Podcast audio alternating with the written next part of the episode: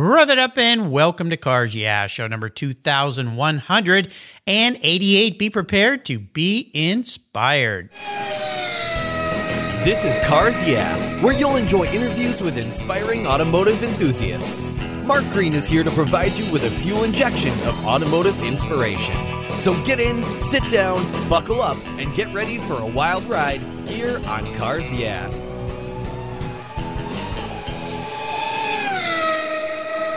Hello, inspiring automotive enthusiasts, and welcome to Cars Yeah. Today I'm in Kingston, New York, a little bit out in the country with a very special guy by the name of Mike Guy. Did you get that? Double guy. Mike, welcome to Cars Yeah. Do you have any gear, and are you ready to release the clutch? I am ready to release the clutch. So, Mike, before I give you a proper introduction, I'd love for you to share one little thing that most people don't know about Mike Guy. Me? Yeah, of course. Well, that's good. I mean, I thought everybody knew everything about me. I um, let's see. I think you know I have a weird, uh, strange history um, in media. My one of my first, I was a crime reporter at the Boston Globe for a couple of years. Uh, I took time off from college and was a Metro Desk reporter. But after that, the beginning of my magazine career, I was Hunter Thompson's assistant. really? Yeah, I went to Rolling Stone, and they sort of throw the young, the young meat at Hunter because uh, that used to be like uh, um, the trial by fire. If you could handle a couple of reporting trips and some closes and all the middle of the night phone calls from him, then uh, you could handle anything. And um, I was, uh, I came from a, I come from a long line of assistants. There are probably five of us who stick together, and we have sort of a.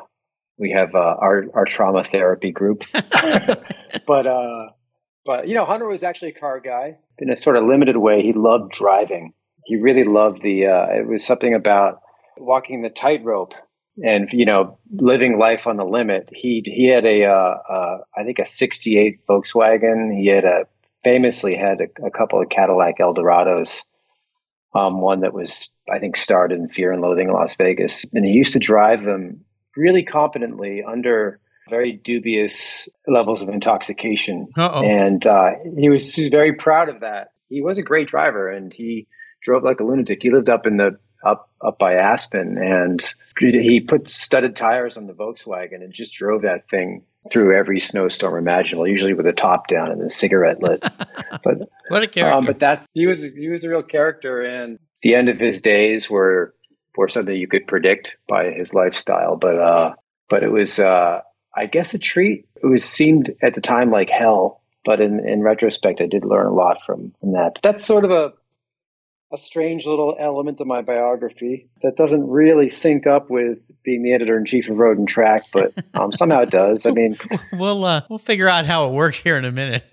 there you go. yeah. Well, let me give you a proper introduction. Mike Guy is the editor in chief of Road and Track, part of the Hearst Auto portfolio. He was the founder and former editor in chief of The Drive. Prior to starting The Drive, Mike was the digital director of Maxim and an article editor at Details. Early in his career, he was an editor and feature writer for Rolling Stone, as he mentioned, and a wild guy named Hunter. Mike has written for publications including Playboy, GQ, and Vanity Fair, and his articles on motorsports were included in the Best American Sports Writing Anthology. We'll be back in just a moment, but first, a word from our uh, beloved sponsors here. They keep the fuel in the tanks, so keep the seatbelts on. We'll be right back. Okay. I've enjoyed the quality and variety of Lloyd's floor mats for decades now, and I'm super excited to report that Lloyd's Mat Store is now part of the Covercraft family of products. Car care that protects the things that move you. Lloyd's floor mats are the ultimate in quality and fit with carpet mats, all weather mats, velour tex, Berber, classic loop carpet, and they're proudly made in the USA. They're designed and sewn with the highest of quality and offer custom fitment for almost any vehicle. There's a wide variety of styles, fabrics, and colors to choose from, and hundreds of licensed logos as well. Protect your vehicle's factory carpets from moisture, dirt, mud, snow, slush, anything that Mother Nature can throw your way. All of your options are quality made, easy to clean, they secure to the floor, and they look oh so good. Check out Lloyd's Mat Store for a wide variety of styles, colors, and options for your vehicle today. And I've got a special deal for you. If you use the code CARS yeah, C A R S Y E A H at lloydsmatstore.com, you'll get $10 off. Just use the code CARS yeah at L L O Y D M A T S S T O R E dot com, dot com, Covercraft and Lloyd's Mats, protecting the things that move you. Autumn has arrived, the weather's changing, and that means your vehicles need extra protection against everything Mother Nature can drop. Covercraft offers you a multitude of layers of protection for your special rides. Are you putting your summer toys away, watercraft, RV, motorcycles, trailers, or even your patio furniture? Covercraft has a custom fit cover for whatever your need. Covercraft offers you 10 different car cover options. That's right, 10 for your special vehicle's protection, whether stored inside or out. All carefully crafted into the form and fit with the quality and attention to detail that's been their standard since 1965. And don't forget their custom fit seat covers, Pet Pad. Fido's going to get wet and muddy, I guarantee it. Dash mats, sunscreens, and custom fit floor mats and trunk mats. Whatever the surface you want to protect, Covercraft has your solution. If you use the code YAH21 at covercraft.com, you'll get 10% off your Covercraft order. That's right, 10% off. Simply use the code YEAH21 at checkout. Come on, Mother Nature, bring it on. Covercraft protecting the things that move you. Covercraft offers you 10 different options. That's right, 10 for your special vehicle's protections. You can choose from Weather Shield HP, HD, Sunbrella, Ultratect, Reflect, Form Fit, Custom View Shield, and their newest 5 layer all climate, 3 layer moderate climate, and 5 layer indoor options. All are custom tailored by Covercraft's talented craftspeople just for you. It's the form and fit with the quality and attention to detail that's been their standard since 1965. Surface protection is the best way to preserve the investment you've made in your vehicles. Covercraft protects cars, trucks, motorcycles, RVs, trailers, and watercraft too. I have a Covercraft cover for every one of my vehicles, and I have a deal for you. If you use the code YEAH21 at covercraft.com, you'll get 10% off your Covercraft order. That's right, 10% off. Just use the code YEAH21 at checkout. Covercraft, protecting the things that move you. Do you live where the climate is a great challenge? I do. Up here in the Pacific Northwest, it rains a lot during the winter and even into the spring. And that's why I love Covercraft's newest five layer all climate cover. It was specially developed and engineered for anything that Mother Nature can throw your way. It's soft, it's breathable, and easy to store, and it pampers your paint plus your interior surfaces from maximum UV, rain, dust, and snow protection. Add their gust guards if you live in a windy area for extra protection to keep your cover secure. Your five layer all climate cover is custom tailored with Covercraft's specific attention to detail, form, and fit. The quality and attention has been their standard since 1965. Covercraft protects cars, trucks, motorcycles, RVs, trailers, and your watercraft too. Every one of my vehicles is protected by a Covercraft cover, whether stored indoor or out. And I've got a deal for you. If you use the code YEAH21 at covercraft.com, they'll give you 10% off your Covercraft order. That's right, 10% off. Just use the code YEAH21 at checkout. Covercraft, protecting the things that move you.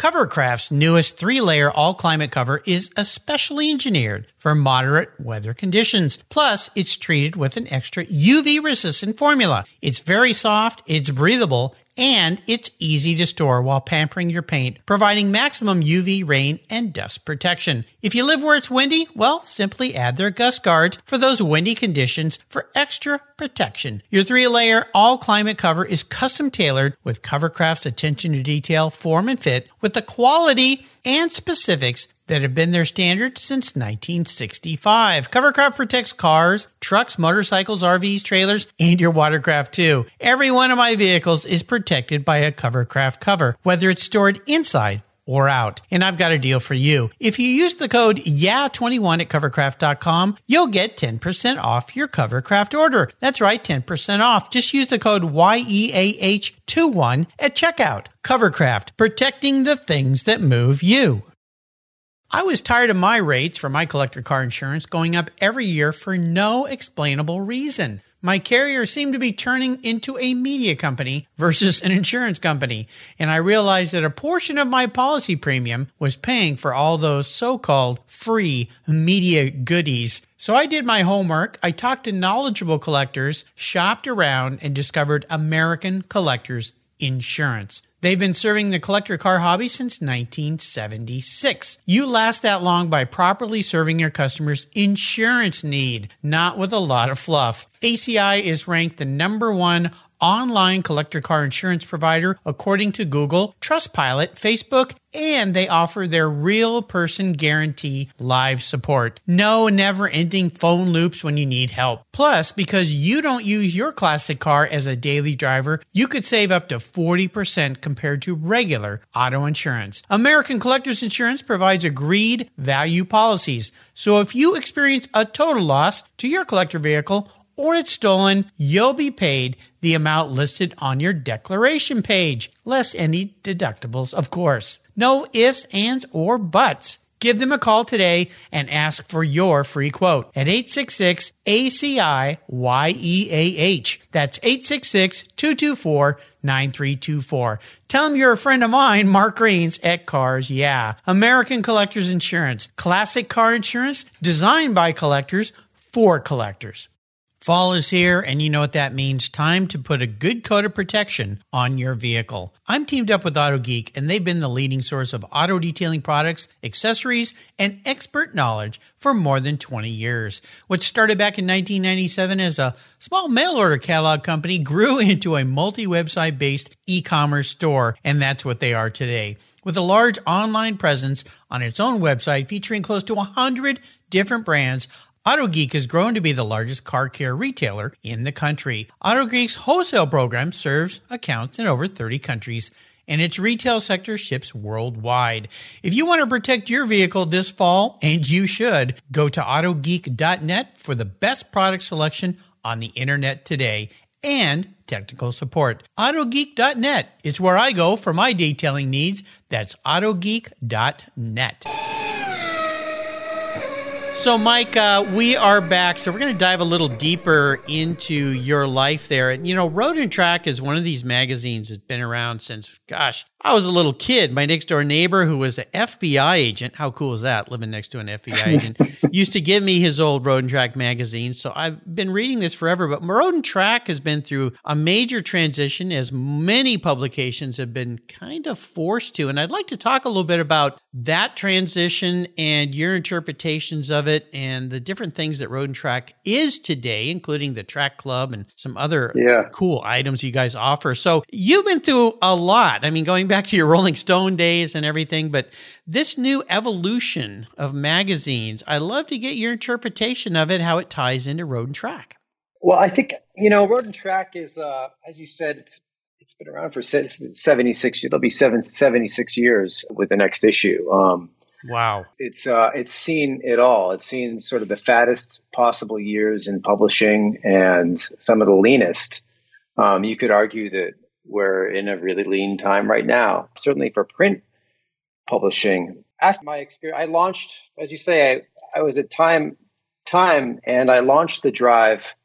I pitched it to the board of directors at Time Inc. because they had never had a car magazine they felt that there was a good financial case to make for a car magazine. So I launched that and as an all digital enterprise. And we we built it from scratch. And I brought a great team in and then Time got bought up by Meredith and then Meredith decided that they didn't want any properties, any media properties that weren't oriented toward women Hmm. specifically. And so uh, they sold People and Sports Illustrated and Time magazine and Fortune and us. They said to me and Mike Spinelli, who is uh, my business partner, the two of us ran it together. Um, he's uh, another car guy out there. And they said, You have six months to find a buyer. and uh, otherwise we're going to shut you down. And we had probably 30 employees, wow. 25 employees. And so I had to literally go home and Google, how do I find a buyer for my magazine? yeah.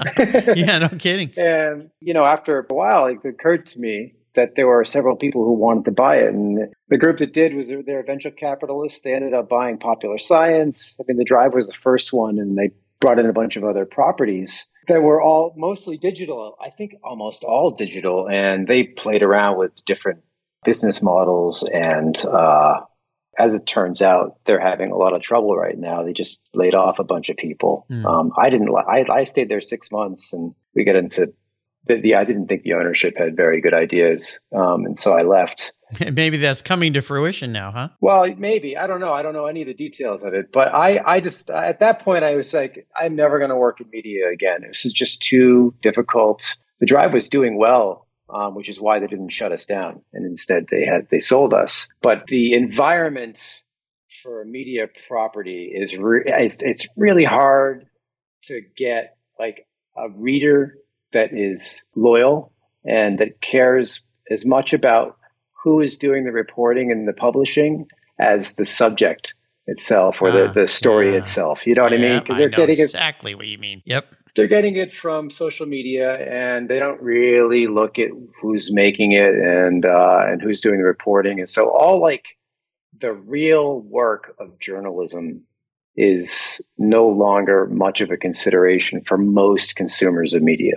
And so I don't know what the solution is to that, except when Hearst called me and said, "Hey, we want to, um, we need somebody to do something really radical with Road and Track, and what would it be?" And my feeling was, you know, they were doing ten issues a year that were pretty thin, mm-hmm. and you know, they were really reliant on WeatherTech and Dave MacNeil, who's a great guy, and they were a very supportive brand, and but it was a it was a game of diminishing returns. And so my feeling was that Road and Track with its cachet and everything that Peter Egan had done with it, and you know Larry Webster back in the day, and, and all of the going back to Bond, all the guys who had sort of built it up. It has a lot of cachet, um, and it has a lot of authority with a real enthusiast. And so my pitch to them was, let's stop pretending to be 600,000 readers a year of of cat like sort of less um, interested enthusiasts and let's focus on super enthusiasts people who are really into storytelling about cars and who buy cars and who collect cars and are interested in bidding and auctions. And we, we sort of eddie alterman who um, was at car and he was formerly at car and driver. He's a good friend of mine and he's now the editorial director at Hearst Autos, but at the time he was just kind of, you know, in between things at Hearst. And he and I were like, let's call them super enthusiasts. Yeah. And let's let's focus let's let's trim it down to 150,000 of them. And let's cater to people who are really going to put their money where their mouth is and who care about where these stories are coming from. They're not interested in car chases. They're not interested in clickbait. They're interested in the true stories of the car world and let's make it beautiful and let's really like dig into old school storytelling and reporting and let's make a coffee table book. Let's turn it into art the way that great journalism and great storytelling should be. It should be beautiful photos. I mean, cars are the most charismatic product on the planet. Like, I challenge you to find maybe airplanes, maybe maybe the Apollo program, maybe that's a more charismatic product. But like from a maybe maybe guitars or watch, there's a lot of overlap obviously between people who are interested in those and people interested in cars. But like let's let's lean into the fact that these are charismatic, beautiful, uh, complicated in all the best ways machines, and maybe there aren't uh, millions and millions of people who are interested in that level of of coverage, but I I'm willing to bet and place my career on it and and the existence of road and track that there's plenty of them and more than enough to if we if we focused on them and focused in a more um, concerted way on the niche, then we would find success there. So what we did was we shut the old magazine down, where we relaunched it as this as a coffee table book, as a as an object of art with real storytelling. It's 170, 180 pages long, and we put better paper stock, and uh, we'll lose money for for a year, and then we're going to make money because like great products want to advertise and beautiful things, and uh, uh, then you know we've launched the track club. We've got these this experiences program that we're really excited about that has been really successful which is hosting rallies that are high end five star rallies that include track days and great personalities. Graham Rahal did a track day with us. Jim uh, hinchcliffe did a did a track day with us. Nice. we've got randy lanier who's fresh out of prison and has got a book coming out and was himself a great race car driver who made some bad decisions in his life, but he's going to be doing our next rally with us. And that's in two weeks, actually, here in the wow. Hudson Valley. So, you know, we decided to remake this as a car magazine that is really interested in the super enthusiast. Uh, to me, it seems like the right track to go. I have to ask the question about demographics because a lot of this has to play on that. Uh, you know, I'm a, a boomer, yeah. as my kids call me. Uh-huh. I, I, uh-huh. I, smile when they say it, they laugh when they say it. However, boomers are aging out, getting tired, and maybe, you know, we're not going to be around for the long haul. And I hear this from Concours folks and guests I've had. We got to bring young people into this. I believe there's plenty of young people that love cars still. They're out there. I'm, I'm seeing more and more of them at major Concours events, Car Week, Pebble Beach. This year I saw yep. more young people than I've been going 33 years than I've ever seen. I'm like, I said to my friend who's my age, a little older, and I said, You notice how many younger people are here this time?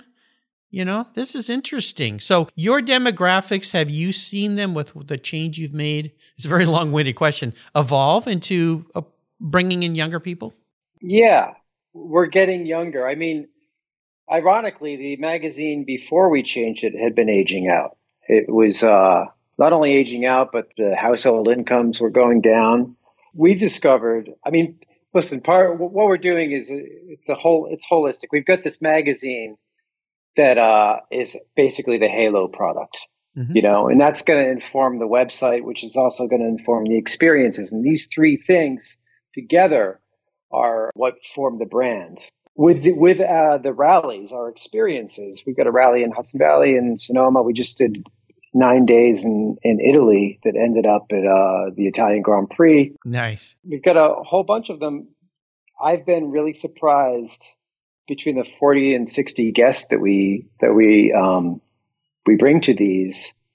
It's a really expensive trip, and we've got I, I don't know, half the people are under are under 60 and probably uh, a quarter of the people are under 40. Okay. So the people who are returning are all the younger ones. I've been really impressed by that. I mean, cars, everybody's been saying that Gen Z and millennials aren't interested in cars. They're all moving to the cities. I just think that's not true. COVID changed that. It definitely did, and and I also think that people who love aesthetics and people who love beautiful things and people who love like really cool machines mm-hmm. are also young people. They're boomers and they're young people. I think the relationship may be a little bit different. I mean, certainly if you grew up, if you're in if you're in your 30s, you're probably more of a JDM guy than you are a Mustang guy. Maybe I don't know, but uh, our demographic is is it's still a little older than I want it to be, but we're we're moving it younger. I also think that the, naturally the car car buyers are younger. The old people are being replaced by the young people you know as it always is you know and and they're making money now right i mean the millennials yeah. and those folks they're now in a position where they've got some discretionary money or they can finally buy and that's why i, I watch you know bring a trailer all the time and i just sold mm-hmm. my first car I ever sold on bring a trailer which was a collector car i'd had for years it, it i'm really happy because it broke a record that still stands for that kind of oh, car oh, yeah. on bring a trailer but i i watch bring a trailer and i kind of look at prices coming up i have a 17 year old E46 M3 I bought new. And those mm-hmm. cars are now selling for what I paid for that car new, if they're nice. Yeah, absolutely. And yeah, I, you, yeah. you, never think as a regular production car where they made a lot of them, it's not like limited production or anything, would ever sell for what you bought it for, but they are. I saw one sell for $79,000 this week. And I went, what? Holy cow. So, yeah, those times they are a changing. They are. I mean, that off the auction market, the used, the collector market's completely out of out of hand right Oh, now. Yeah, it's out of control. I don't know if they'll find planet Earth again. I think they eventually will, uh, but now's a great time to be selling an E46. Yeah, You know? I, I just I, I like. Well, I got to replace it with something. What's you know, and now's not a good time to buy anything. That's for sure. But like I said, I think I I lucked out and sold my turbine a 930 turbo. Uh, that was very rare in its color and sold it right at the right time, I think, because now I'm starting to see things wane. I didn't really plan it that way, but it had just become too precious. I wasn't driving it as Yeah. much because it's like, oh, this thing is worth so much and it's original. But anyway, that's beside the point because my listeners have heard that story. You know, I'm going to take a break here. We come back. I want to talk a little bit about challenges because what you guys are, and we've talked about this, uh, magazines are dealing with is is challenge and change, and Yeah. change is always a challenge. So keep that thought in mind, and we'll be right back. Okay. You've heard me talk about Linkage Magazine here on Cars Yeah for a couple of years now. Well, they're growing. And in 2023, they're going to grow from four issues a year to six. And there's an opportunity here for you to take advantage of this growth. If you go to linkagemag.com and click on the renew button, if you already subscribe, you can get a great deal. Use the code renew6 for one year and you'll get six issues for the price of four or type in renew 12 for two years where you also have a great savings. Plus they'll even throw in a free linkage hat. How cool is that? The publisher of linkage is donald osborne. He's been a guest multiple times here on cars yeah he's become a good friend of mine and i'll tell you linkage magazine is one of those newer magazines that you're going to want to get. It's all about experiences opinions, and values. It's a wonderful publication, something I look forward to getting. And now that I'm going to be getting six a year, even more special. So go to linkagemag.com. Again, use the code renew6 or renew12 to get that special deal. Do it before December 31st, 2022, so that in 2023, you'll get six issues of Linkage Magazine instead of four.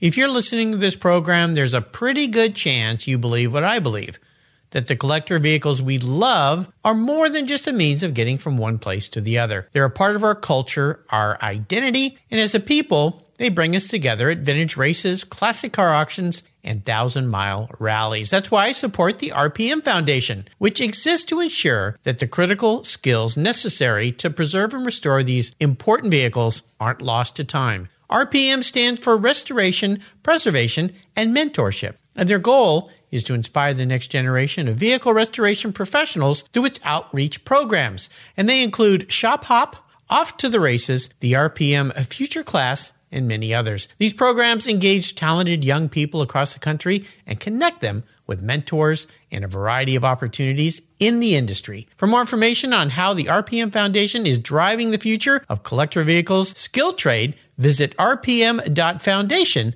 today. So I always ask my guests what I call about the challenge question, and that is a big challenge they faced. Uh, No doubt in your career in journalism, you've seen massive change and a need to change. Otherwise, you die uh, if you just keep being the same. So, uh, as this change is occurring, what have been the biggest challenges for you guys in this transition? Ed Road and Track. Yeah. Well, you know, there's a couple of angles, um, and it's all really challenging. But taking taking a magazine that's been around for so long and has evolved slowly over the years, it's it's you know, there's the ampersand was put in, then it was that ampersand was was redesigned, and but at the core of the magazine had always been a monthly built around uh, columnists, you know, uh, Peter Egan. Um, I mean, we had Sam Posey. We still use Sam. And oh, uh, really? He uh, still. Do, I, I had him on my show last. Uh, well, earlier this year, actually. He and his son, and we know he's you know he's got Yeah. some huge uh, uh, challenges with his uh, Yeah. physical conditions. But uh, sure. uh, I mean, Sam, what a legend! Whenever we go to Lime Rock, Sam comes, and awesome. uh, awesome. and uh, yeah, he's he paints a lot now. He spends a lot of Oh, time in his studio, and Yeah. and we did a we did a profile of his his studio and and uh, great- a handmade issue, therapy, one of our handmade issues. Yeah, and you know, Sam's all there. You know, he's got some physical issues, but he's all there, and he's one of my favorite guys, and he's super generous. But you know, the, the challenges have been taking a magazine sort of built around some personalities. And you know, more recently it was uh, Cammisa and Sam Smith who had sort of taken on that that role. But when I tossed out the ten the ten a year model, I had to really rethink what this what is going to be inside this magazine. Are we going to keep building it around personalities or not? And one of the challenges has been taking model, you know, that had been around for 75 years and actually um, holding on to the brand, but re- changing everything else about it.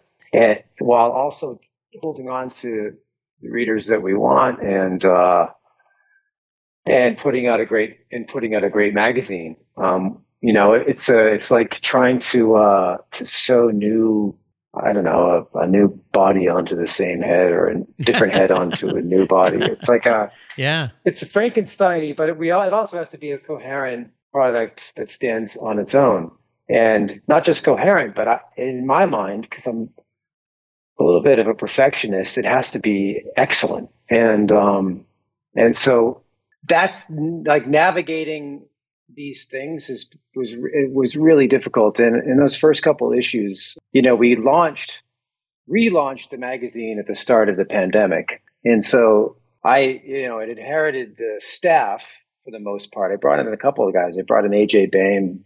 Oh, um, cool. Who wrote, who wrote, uh, you know, he wrote Go, Go Like, like Hell, Hell and, and, yeah, a lot and, of great books. Uh, a lot of great books, but I've worked with him since Rolling Stone. I've been working with him for 25 years, and we've been really close for a long time. He was in a, I brought him to the drive, and so I brought him in, but we were all remote. You know, we were all trying to figure out what Zoom was, yeah. and also like put together this brand new magazine.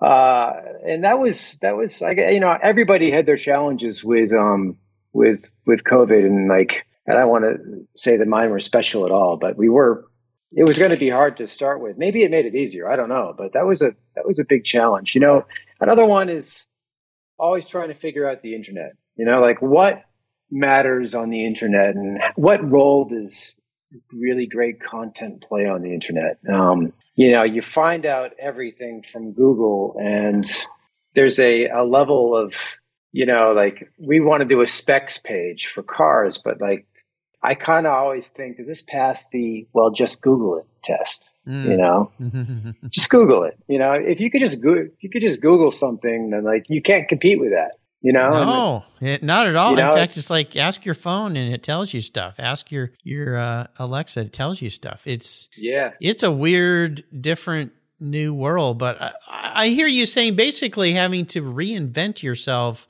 and that's a tough thing to do at seventy five plus years old. It's hard it's hard. And I think the only way to do it is to make the thing that you're doing be be really good and to be kind of striking. And we have to use the cachet that we have and the authority we have to, you know, remain authoritative, but also expand our footprint in some other way. Like uh, our most recent issue is a motorsports issue and we put Sebastian Vettel on the cover, and we got really great access to Sebastian, um, and uh, wrote sort of his defining valedictory to the sport. Mm-hmm. I think the issue itself is the best best issue of Road and Track that's ever been made, and I wouldn't have said that about previous Road and Tracks that that I've put out, but this one is it's a A to Z of motorsports. It's just it's like a it's a striking piece of uh, magazine making Dan Pund, the executive editor, and Nate Schroeder, who's our creative director, they just went all out. The whole staff. It was just uh, fantastic. So I think that the difficulty is can is like can you still be good and be relevant in in today's world, and how do you do that? And I don't know if we've fully succeeded. I mean, we're profitable, you know. Well, it seems seems to me you're on a good track, and in looking at the most recent issue, you know, bravo to your whole team for what you guys did there. And it's a tough thing. I mean, reinvention is a very, very, very challenging thing in in a world that is changing minute by second by nanosecond yeah. and yeah. trying to figure out what people want. So yeah, well, again, uh, keep pounding away, as they say when you're marching through yeah, hell. Keep, keep marching. You know, I want to talk about you a bit and your passion for cars. And we're going to start with a special vehicle in your life that really stands out. What is that ride? Wow. Um, I gotta say, the first. I mean, I grew up. My dad was a was a lobster fisherman, and we had a a lot of trucks growing up, and a lot of uh, beater cars. And my brothers and I, we lived next to a mechanic who would give us broken old cars, and we would fix them up. And we would, when I was ten years old, we were racing Corollas, and and uh, we had some, at one point I had to sell like a GT, but we had set up cool. a rally course, a rally course in the back, the back part of our property, about 20, 25 acres. And uh, I was 10, 11 years old, and my older brother was 14, and we had a couple of other people, and my parents never found out about it, but we we raced the crap out Now of wait a minute. cars. You're racing in the backyard, and your parent. Where were your parents? I guess they're off fishing in Well, the ocean. So you know, the property had a ridge line, and the backside Ah. of the ridge line, nobody ever ever no really one ever went to. They- back there. Yeah. What are the boys they- doing today? every once in a while they well, they eventually found out because I rolled a Corolla once when I was 12 and broke an arm and and I had to explain the broken arm. We had various issues, various injuries that we could explain away, but the, they eventually found out when I when I did roll Yeah, that car and I break so. break my arm. And we had you know I had a Yamaha YZ80 and a 125. I did a lot of motocross racing. And uh, but the you know the car that really set my brain in motion uh, as a car guy um, was my uncle. My uncle Bill came back from Vietnam in in '69, and he bought a, a 911E, a 1970 911E new, Wow. and uh, and he held on to that thing for a long time. So when I was 17 or 18 years old, he brought me out for driving it and let me drive the thing. And you know, it's a it's the 2.2. It's Mhm. I don't know 140, 130 horsepower. But that experience, like this is in New Hampshire. You're just doing back roads in New Hampshire, and I had been driving beaters, you know, three on the tree GMCs and you know Toyota Celica manuals. But my first experience in the 911 in his 911 just it kind of blew my mind. Like, oh, this is what a balance feels like, Yeah. you know. Yeah. And this is what this is what it like, you know, when you understand how tall a gear can get, and you know what braking feels. I mean, it's not wasn't the mo- not the most robust 911s out there, but the anybody who who drives a 1970 911 knows that it just has this sort of magical quality that you feel from the like in your lizard brain, your amygdala. And I and I had spent enough time in beaters to understand what a difference a 911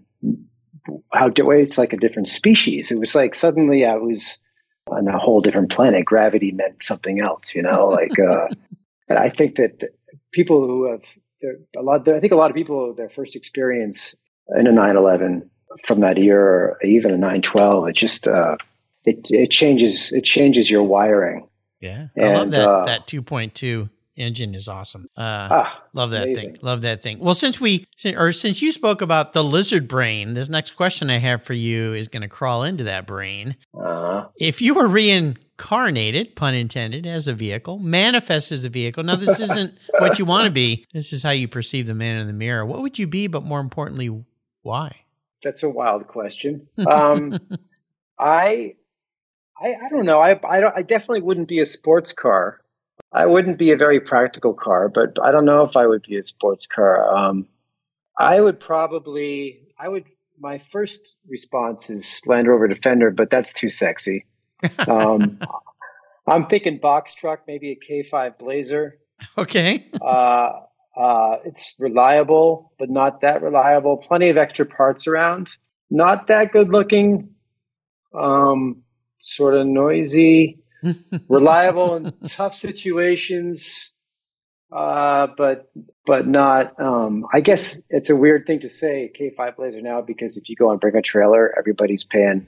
Yeah, Oh, they're like Broncos. They're coming. Well, see, you're coming back, Mike. You're you're, you're back in fashion again. You know, K5 Yeah, right. Blazer. I drove one of those all the way down to the tip of Baja. Took the ferry across, back up Mexico. Spent a whole month with uh, a neighbor of mine. Her his mom and her friend, they got two of those from my friend's dad who was running a Chevy dealership, brand new, and we camped on the beach and drove through Mexico and uh, just had a wonderful time. And so I spent a fair amount of time driving in the heat in a K5, yeah. K5 Blazer. With the fan blasting. Yeah, hard. fan. Yeah, yeah. Air conditioning wasn't working too great, even on a on No. a new one. Well, you know that was a very uh, honest approach to that answer, and that's that's that's what I like. You know, I like to ask my guests about books. I'm all about books here, and Uh-huh. you know, since you're a journalist, I'm assuming you're a reader. You mentioned AJ; he's been a guest on the show multiple times. What's a great book that you've read, maybe in the last year, you'd like to share? God, I can't share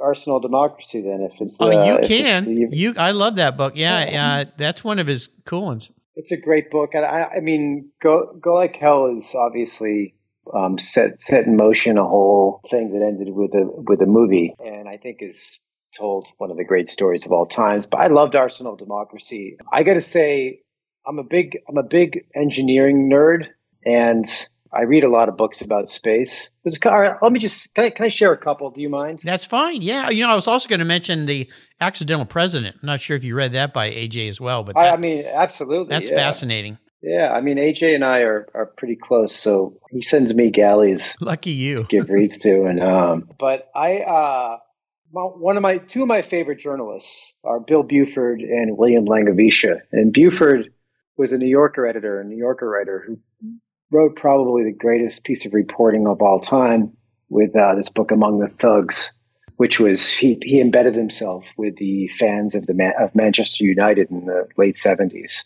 as they were right as they were in the process of being banned from every stadium, and it's one of the most harrowing and honest pieces of journalism. And I think for anybody who wants to be a journalist, it's uh, it's absolute. It's that up there with Michael Herr's Dispatches, which is one of the great Vietnam books. But it's it's a it's a striking piece of journalism. Last year, I read a read a book called Into the Black by Rowland White, which is a a great dive into the space shuttle program that uh, is uh, I think essential reading for car guys. Um, it gets he really gets into all the engineering difficulties that they were facing uh, trying to build uh, trying to build that strange arrangement of two solid rocket boosters, a giant fuel tank, and this uh, the the orbiter outside of all that. Um, but uh, uh, it's it's pretty amazing. Um, and another one is William Langewiesche. I think if you're a writer, if you want to be a car writer or a journalist, you sh- you should read his stuff um, and study it because he's an aviation writer, but uh, he worked at Vanity Fair and the Atlantic for a long time. But he recreates, he rebuilds sort of forensically these stories that are almost impossible to tell, like massive air disasters. Uh, he rebuilt the World Trade Center from the bottom up after the collapse and talked about how it was what are the forces of physics and uh, and and destruction that went into bringing those buildings down and exactly how it happened. But he's got a book called Fly by Wire, which talks about Sully landing, Jesse Sullenberger landing in the in the Hudson, Oh yeah. and the and the software that made that possible, and the engineering that went into the Airbus airframe that made that possible. And uh, I think the easy thing would be to talk about books about cars. I really think that like books about engineering that are really great and and almost impossible to comprehend how they got how they got the reporting and how they um how they put it together in such a coherent way of storytelling is really important. So uh Langewiesche L A N G E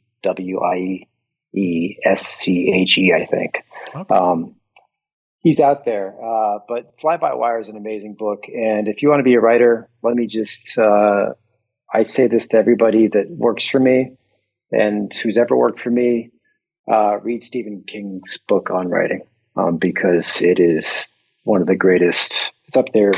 It beats Strunk and White. You know, it's, read it every year, every year, and uh, and live by it because there's a, uh, there's a the craft of writing is is a difficult one, and it's somehow a dying craft. I think that there's a uh, an element of that we're losing by by blogging that um, the great writers will tell you you got to put lots of time in, and it takes hours. And great writing is great editing. But uh, yeah, those are some of the books. There you go. That I some, that some, I have on my list. Some new books added here on the Cars Yeah guest recommended reading list. So I'm going to enable you to go on the ultimate drive today. Kind of a fun thought here. I'm going to park any car any car in the world in your garage. You get to go on a drive. And here's the key you get to take anybody with you, even somebody who's no longer with us, somebody from the past. Mm. So, uh, yeah, what's the ultimate drive look like for Mike Guy? God, that's a that's the worst question in the world. Well, it is not. It's just, it is not. It is the worst question in the world. Um, you know, you, I, I did, I did get wind of this question before. Uh, so I, I, I, I thought about it a little bit. Well, good. I'm a big music, I'm a big music fan. I'm a, I'm a musician, and uh, I'm a, I'm a real uh, music nerd.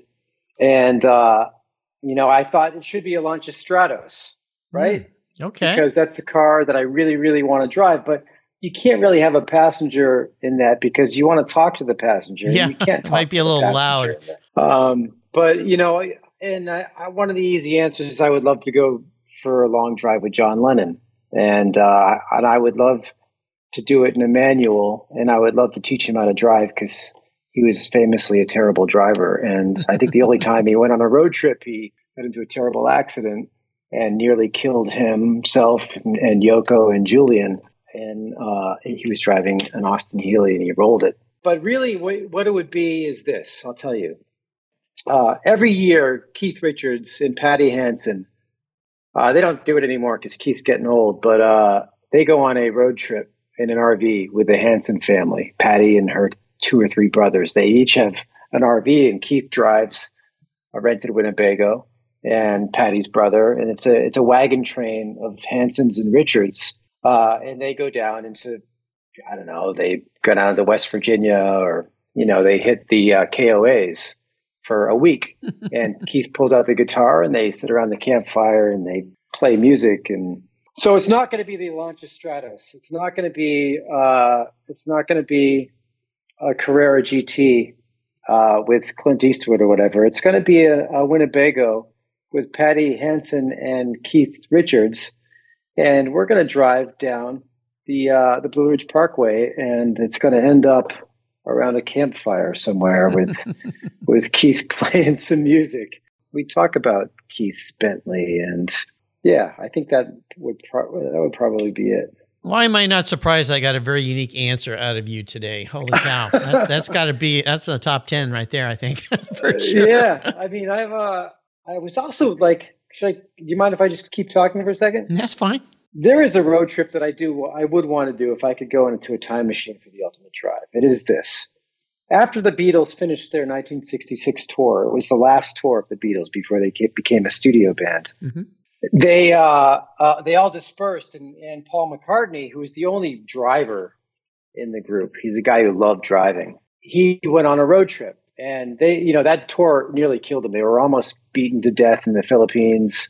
They were, you know, John Lennon had said that the Beatles were more popular than Jesus, so all of the American South wanted to kill them. Yeah, yeah, and so they were all just really just fed up and burned out and bummed out at the end of that tour and and uh, they said they were never going to tour again and they never did and so they all took off and what paul did was went to france and rented a citroen ds and drove around the french countryside in a disguise he slicked his hair back um, and shaved and wore a fake goatee and spent three weeks sitting at cafes in central France in small towns reading the newspaper and being not thinking about guy. music, not thinking about music, not being attacked by fans and not being screamed at or threatened by Imelda Marcos. He just like went on this road trip, you know. And I, I, one of the things I love about cars, and this re- really hit home during COVID, was the car is the place where you can just you close the door and you control everything. You control the, the the acceleration, the steering, the the the to a degree what it smells like, what it how how warm it is, how cold it is, who's talking, how much you can hear, like what the music is, where you're going, how long you're going to be there. And McCartney did that for for for three weeks and um, rediscovered himself in a lot of ways. And he's actually barely never talked about this. I, I he's some people have written about it and really in, in broad strokes, but Jan Wenner, who who's was old friends with Lennon and became close with McCartney only recently, uh, he was my boss at Rolling Stone. He started Rolling Stone. He told me this story, and uh, and when McCartney finished that road trip, he flew back to England and sat down with Mal Evans, who was one of the Beatles uh, guys, and said, "I think the next album should be not the Beatles. It should be a band that's playing for a guy named Sergeant Pepper." and they're the, they're just a house band. and I always think about like this road trip, you know, like what, the power of of going on a road trip in the right car and and just being alone, sort of with yourself and being able to decompress. For Paul McCartney, it ended up with arguably the greatest album of all time, or at least the concept of it. And uh, I would like to be been a passenger in that car. No kidding. Even though Paul probably Paul probably would have kicked me out. Um, yeah. That's that's the road trip. So actually, so the real answer is that road trip. I'm not even there. I'm just a I'm just a fly on the wall. Fly on this. And, uh, well, better than a fly on the windshield because we know yeah, what happens right. to those guys. Wow. Well, you took us down another wild road there, Mike. Um, you warned me at the beginning of this, so you were true to your word. You've taken us on a on a wonderful journey today, and I'd love for you to leave us with maybe uh, some words of uh, meaning, a mantra, success quote, inspiration. Um, I don't know if I have one of those. I mean, you know. I, guess I don't I believe you. listen, listen, listen. Philip Roth wrote was a great was one of the greatest American novelists of all times. He he wrote eight hours a day, seven days a week for his entire life. You know, like hard. There's no there's no substitute for hard work. But that the quote since you bring since we've already gone down the Beatles path, I mean, there's a John Lennon quote that uh, I think is apropos of media today, mm-hmm. although not of Road and Track. I will say that the quote that I love uh, of his is paranoia is just a heightened sense of awareness. and I will say that that it's it's funny and it's real, but it's also it's apropos of of success, especially in media today, because you got to be on your toes, man. Like the internet, like one day it's video, the next day it's you got to have uniques. Another day it's like you got to have a podcast. What we're trying to do at Road and Track is not pivot to every single tiny little thing and sort of stick to some core values and believe in them and have faith that there are people out there that that know what good things are and will support them and uh, I think that it's a we, we live in weird times, but I do have like I have especially in the car world. You brought this up earlier. I, I don't know if if it was before we started the interview, but like car guys are fascinating and they know what like real car guys know what good stuff is and uh, i have a lot of faith that like whatever's going to happen in the in our world our niche there will always be um, such a thing as good taste and like there'll always be um, a market for for real enthusiasm and I think that's uh, a super important thing to remember. And don't don't go ch- don't go chasing the flavor of the week or flavor of the month. well said. How can people learn more and subscribe to Road and Track? Well, go to roadandtrack.com, of course, and uh, and uh, I would say if I'm gonna, I would, I would like to pitch the magazine and obviously our all the work we do every day on the on the website. But if you get an opportunity to get a seat at one of our our, uh, our rallies, um, they're really special. They're really, um, I mean, there are a lot of companies out there that do rallies, but I think that we, we there aren't very many people who can get you on a full day at Sonoma with Graham Wilson I'm sorry, not Graham Wilson, Graham Rahal. Not a lot of people get you on track with Graham Rahal and and in all the five star restaurants and the whole staff yeah. of the of the magazine is there and uh, you know we got Randy Lanier is going to be telling some great stories and AJ will be there and Matt Farah who's one of our staffers who has a competing podcast with the Smoking Gun or Smoking oh, yeah. Tire. Yeah, he's been a guest on the show here. Yep. Yeah, Matt's uh, Matt's on staff with me now and um, you know it's a uh, that's that's what I'd say. Go to go to the website, come on the rallies. Like really, like I think being being a car enthusiast is about doing stuff, not just reading stuff, although that's a big part of it. We're all about getting out there and doing stuff, and we actually do. So come out there and do it with us. Sounds like a plan. Want to do a big shout out. Thank you to uh, our mutual friend Nathan Christopher there at Hearst for getting me together with Mike. Nathan, thank you very much. Mike, yes. this has been great fun. Thank you for being so generous today with your your time, yeah, your expertise, your stories. Wow, I think we could talk for hours, my friend. Until you and I talk again, though, I'll see you down the road. Thanks a lot, man. You're welcome. Thank you so much for joining us on today's ride here at Cars Yeah. Drive on over to carsyeah.com to find show notes and inspiring automotive fun. Download your free copy of Filler Up, a fun book filled with gorgeous photographs of fuel filler fun, including quotes from more inspiring automotive enthusiasts. Download your copy today, and we'll see you next time on Cars Yeah. Yeah.